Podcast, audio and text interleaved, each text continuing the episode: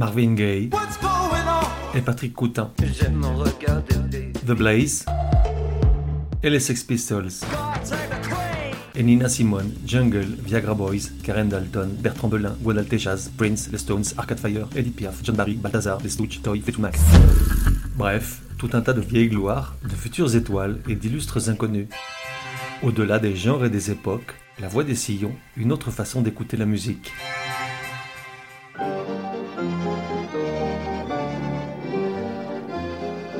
La voix des sillons, numéro 61. La fille de joie est belle. Genre, chanson française. Elle a une clientèle. Époque, de 1935 à 1963. Quand son boulot s'achève. De 1 à 10, probabilité que tu connaisses, 20. Cher un peu de rêve dans un bar. Artiste, Edith Piaf. Son homme est un artiste. C'est un drôle de petit gars. Un accordéoniste. Qui sait jouer la java? Edith Piaf, universel, intemporel. Tu reconnais bien là ces deux mots, n'est-ce pas? Fort commode, je les utilise parfois pour exprimer la grandeur, la portée et la vie éternelle qu'on prête à certains artistes ou œuvres musicales. J'avoue, je me laisse facilement emporter par l'émotion, or je suis bien conscient que ce n'est pas forcément ton cas. Il y a des chansons qui vont me mettre dans tous mes états, pour les siècles des siècles, crois-je, tandis que toi, tu vas reprendre deux fois des moules, comme disaient des proches. Mais là, t'es bien coincé, tu ne peux faire autrement que souscrire à la chose. Edith Piaf est une artiste universelle et intemporelle, et il en sera encore ainsi dans des millions d'années lorsque l'humanité aura essaimé dans tout l'univers et que, libérée de toute contrainte et affranchie d'encombrants artifices, nous décrirons de jolies arabesques dans le vide de l'espace et tourbillonnerons autour d'étoiles de toutes les couleurs, seulement poussées par les vents stellaires percutant nos ailes majestueuses.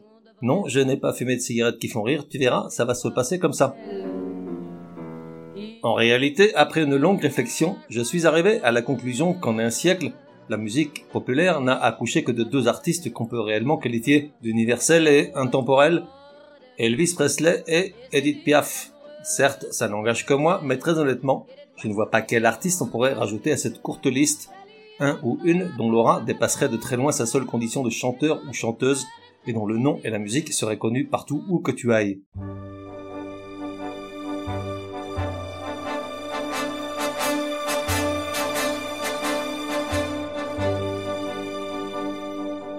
Non, rien de rien. Non, je ne regrette rien. Ni le bien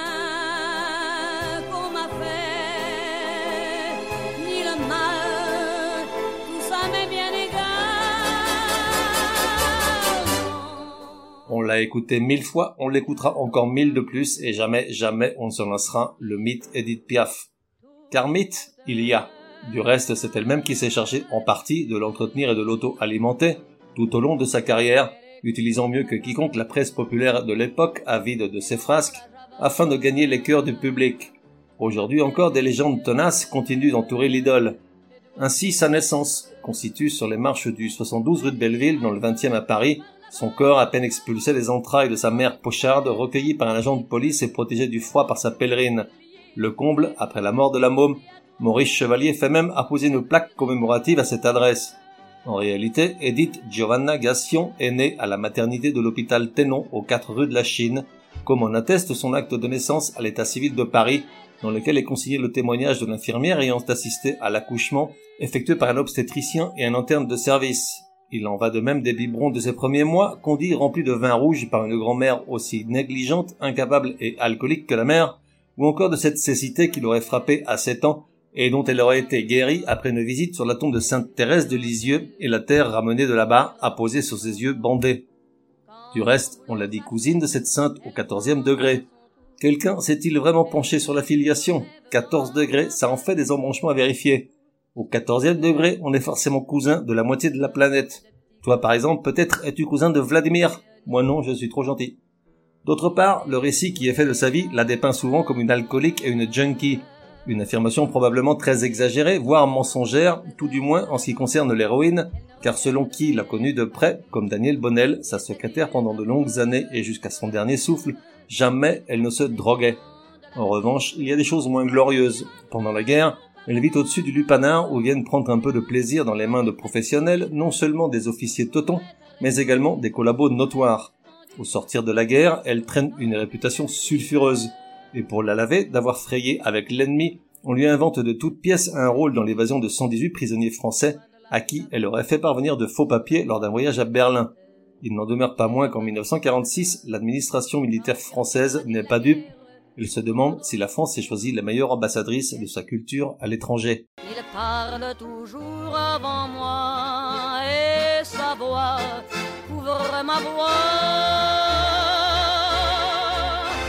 Padam, padam, padam, il arrive en courant derrière moi.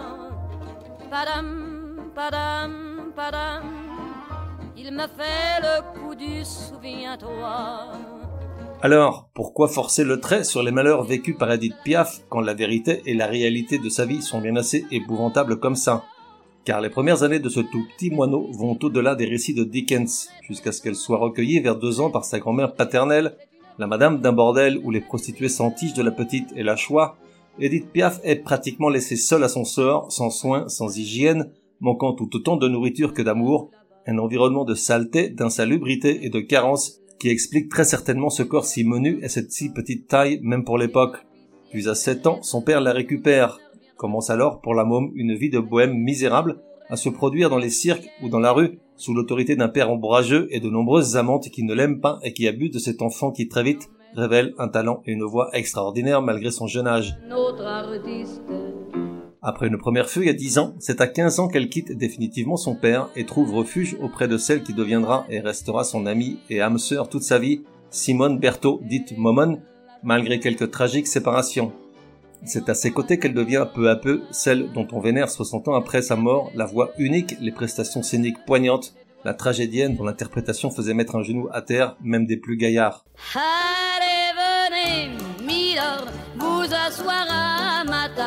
Il fait si froid dehors.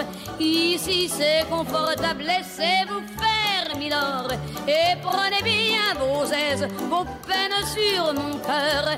Et vos pieds sur une chaise, je vous connais, milord. Vous ne m'avez jamais vu. Je ne suis qu'une fille du port, une ombre de la rue et des gaillards, elle en a fait une collection digne des albums de foot Panini de mes jeunes années. Il y avait les trophées éphémères comme Paul Meurice ou Eddie Constantine, mais également ceux avec lesquels elle faisait un bout de chemin, au gré de passion qu'elle ne semblait jamais assouvir. La liste est interminable. Son premier amour, Louis Dupont, avec lequel elle a une fille, Marcel, dite Cécile, qui mourra à 28 mois d'une méningite tuberculeuse. Puis Yvon Jean-Claude, Yves Montand, Tony Reynaud, le cycliste Louis Gérardin, alias Toto, Jacques Pils, qu'elle épouse en 1952 avec Marlène Dietrich à la barre des témoins, puis encore Félix Martin, Georges Moustaki, le peintre américain Douglas Davis et le tout dernier, Théo Sarapo, d'origine grecque et de 20 ans plus jeune qu'elle, avec qui elle se marie également peu de temps avant sa mort. La valse des amants, pratiquée avec une constance impressionnante, car elle mettait un terme à ses relations avec la même rapidité qu'elle les entamait, d'autant qu'elle ne supportait pas de sentir comment certains d'entre eux commençaient à s'émanciper pour prendre leur envol. Dans ces cas-là, elle préférait s'en détacher avant le signe annonciateur que la relation allait prendre fin. Elle avalait une gousse d'ail avant de se coucher. L'homme du moment savait qu'il était temps de mettre les voiles.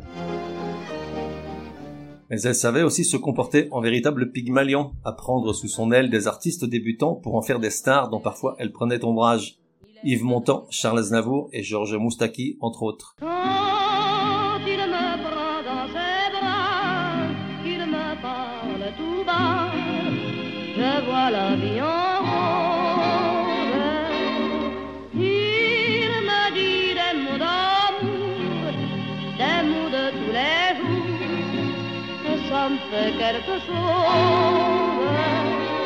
Et puis, il y eut Marcel Cerdan. Leur courte histoire résume à elle seule la vie d'Edith Piaf. Une passion dévorante, une fin dramatique, cette fatalité déchirante qui colle à la peau de la môme, avec le boxeur, ça commence pourtant sous les meilleurs auspices, avec cette pointe de gouaille et d'humour dont la chanteuse jamais ne se défera. Lors de leur premier rendez-vous, en tête à tête dans un drugstore où Marcel Cerdan l'a invité, elle aperçoit le montant de l'addition, 40 centimes de francs. Aujourd'hui, probablement pas plus de quelques euros. N'étant plus habituée à ce manque de considération, elle lui lâche. Eh ben, vous alors, quand vous invitez quelqu'un, vous ne vous ruinez pas. Marcel Cerdan, français né en Algérie, au plus fort de leur amour, aura cette phrase aussi belle que humble. Ouvrez les guillemets. Il y a une Edith Piaf et j'ai de la chance, moi, pauvre brute de boxeur, d'être aimé par elle. Fermez les guillemets. Et puis arrive ce jour fatidique. Alors qu'elle est en tournée aux États-Unis, elle lui implore de venir la rejoindre à New York. Alors le boxeur se précipite à Orly, mais le premier avion est complet. Et devant son désarroi, un couple de voyageurs qui le reconnaissent, et sachant pourquoi il est là, lui cèdent leur siège. L'avion jamais n'arrivera, Edith Piaf jamais ne s'en remettra. Plus tard, Marinette, la femme de Marcel Cerdan et mère de ses trois enfants, et Edith Piaf, la maîtresse du boxeur, deviendront amis et séjourneront parfois alternativement chez l'une ou l'autre, le fils aîné de la fratrie s'installant même chez la chanteuse à Paris jusque peu avant la mort de celle-ci.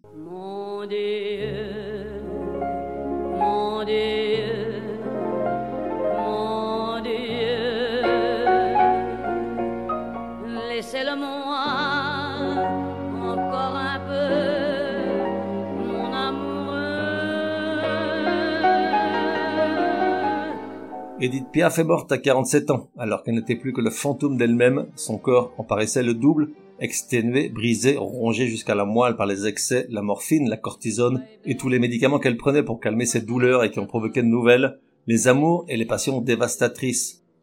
Si vu de l'extérieur, on imagine une vie faite de lumière, de succès, de bonheur, d'opulence, les paillettes, le champagne. En réalité, une fois les projecteurs éteints, et si on accepte l'amour que lui voit le monde entier, semble-t-il, on découvre une vie baignée de maux et de peines, de chagrins et de tourments, en particulier les dernières années qui s'avèrent un véritable calvaire. Il souffre depuis longtemps de polyarthrite, une maladie qui ronge ses poignets et ses chevilles et qui parfois l'empêche même de se tenir debout. Pourtant, elle s'accroche à la scène, sa seule raison de vivre. En 1961, à la demande de Bruno Cocatrix, propriétaire de l'Olympia au bord de la faillite, et alors qu'on la croyait finie, malade et retirée, elle accepte contre l'avis de ses proches de s'y produire durant une centaine de récitals, mémorables et émouvants. C'est là qu'elle assoit définitivement sa légende, à chanter pour la première fois Je ne regrette rien, luttant contre la douleur ressentie à se tenir debout et à bouger, ne tenant que par sa seule volonté, mais aussi grâce à des injections répétées de morphine. Devant elle, dans la foule qui l'applaudit à tout rompre, se trouvent ses amis bien sûr, mais aussi le tout Paris des célébrités, Delon, Romy Schneider, Belmondo, Michel Morgan, Arletty, Brassens, Mouloudji, Chabrol, Marlène Dietrich, et puis des Américains venus expressément pour l'occasion, Paul Newman, Duke Ellington et Louis Armstrong. Le premier soir, la standing ovation n'en finit pas. On parle d'une demi-heure. Bien peu sont celles et ceux qui contiennent leur émotion immense. Piaf sauve l'Olympia, mais achève de ruiner son corps. On parle d'un suicide, même si elle n'était véritablement heureuse que devant un micro à faire l'amour avec son public.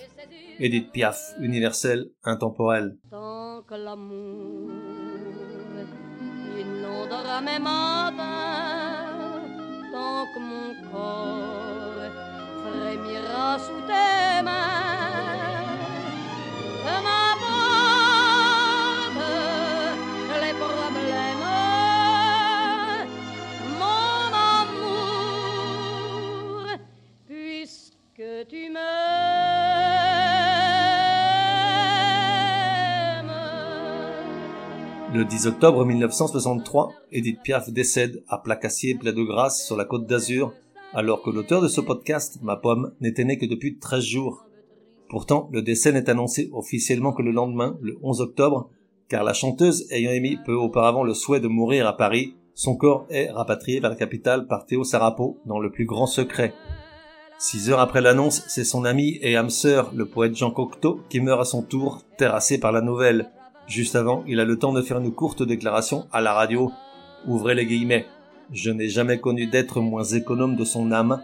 Elle ne la dépensait pas, elle la prodiguait. Elle en jetait l'or par les fenêtres. Fermez les guillemets. Waouh, y a-t-il plus bel hommage? L'enterrement a lieu le 14 octobre. Depuis trois jours, cent mille personnes se sont pressées à son domicile. Des centaines de bouquets inondent de beauté triste le trottoir. Puis sur le chemin du corbillard vers le Père Lachaise, ce sont 500 000 Parisiens qui accompagnent du regard leur édite. Le cœur lourd, les yeux rouges, le silence est sépulcral. Ce matin-là, la France vacille, un pilier de 1 mètre 47 s'est affaissé. Ce n'est pas une idole qui s'en est allée, c'est bien plus que ça. C'est un bout du pays, un patrimoine commun à toute une nation et au-delà de ses frontières.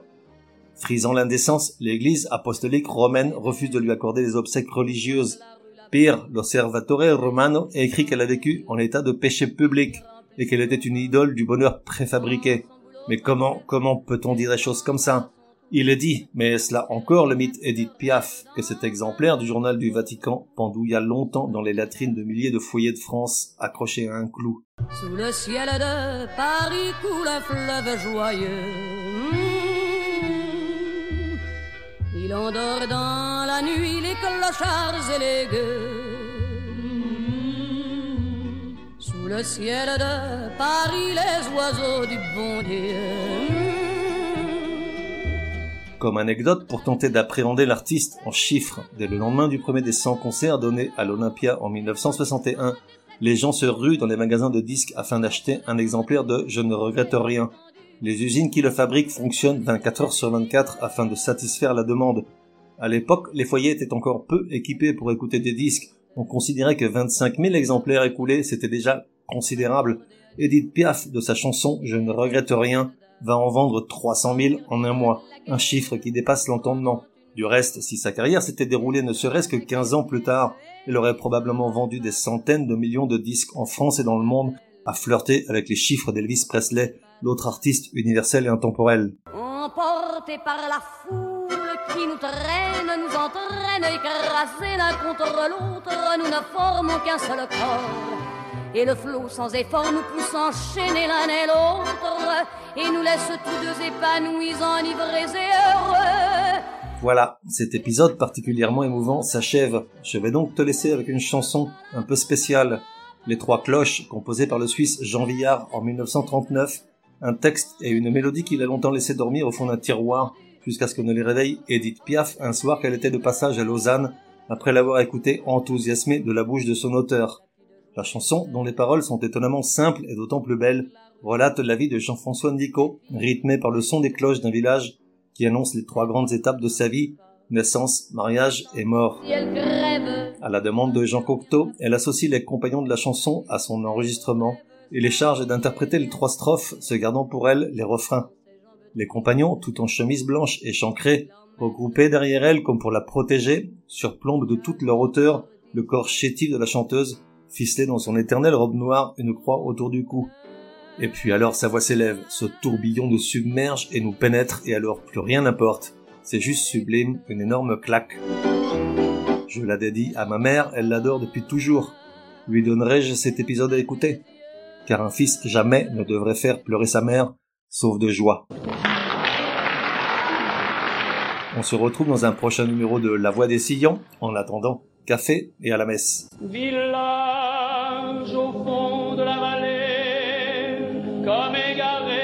esquiñole, your así.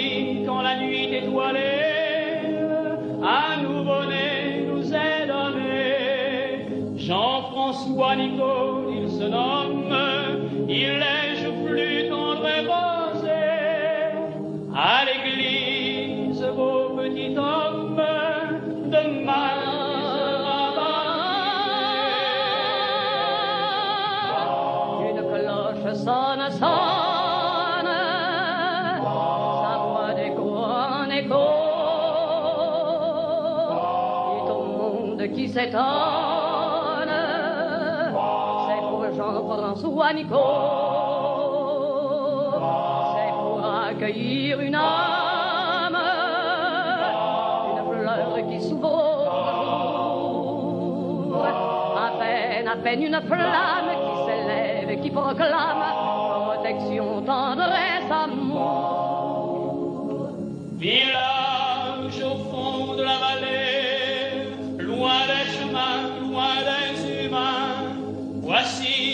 Qu'après 19 années, cœur en émoi, le Jean-François, en pour femme la douce Élise, blanche comme fleur de pommier,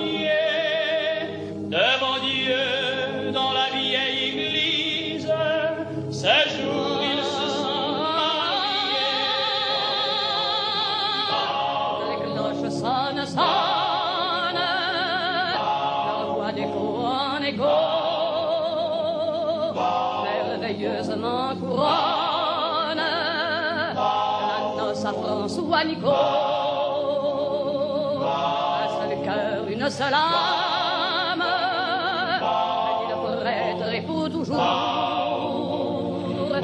Soyez une pure flamme qui s'élève, qui proclame la grandeur de votre amour.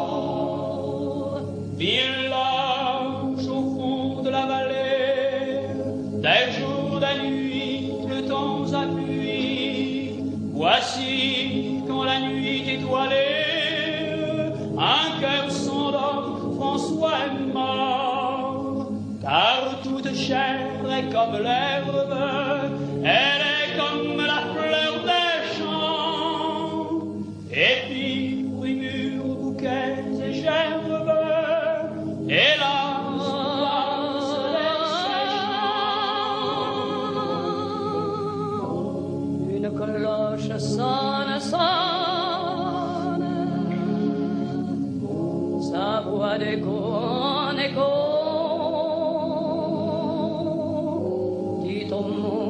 monde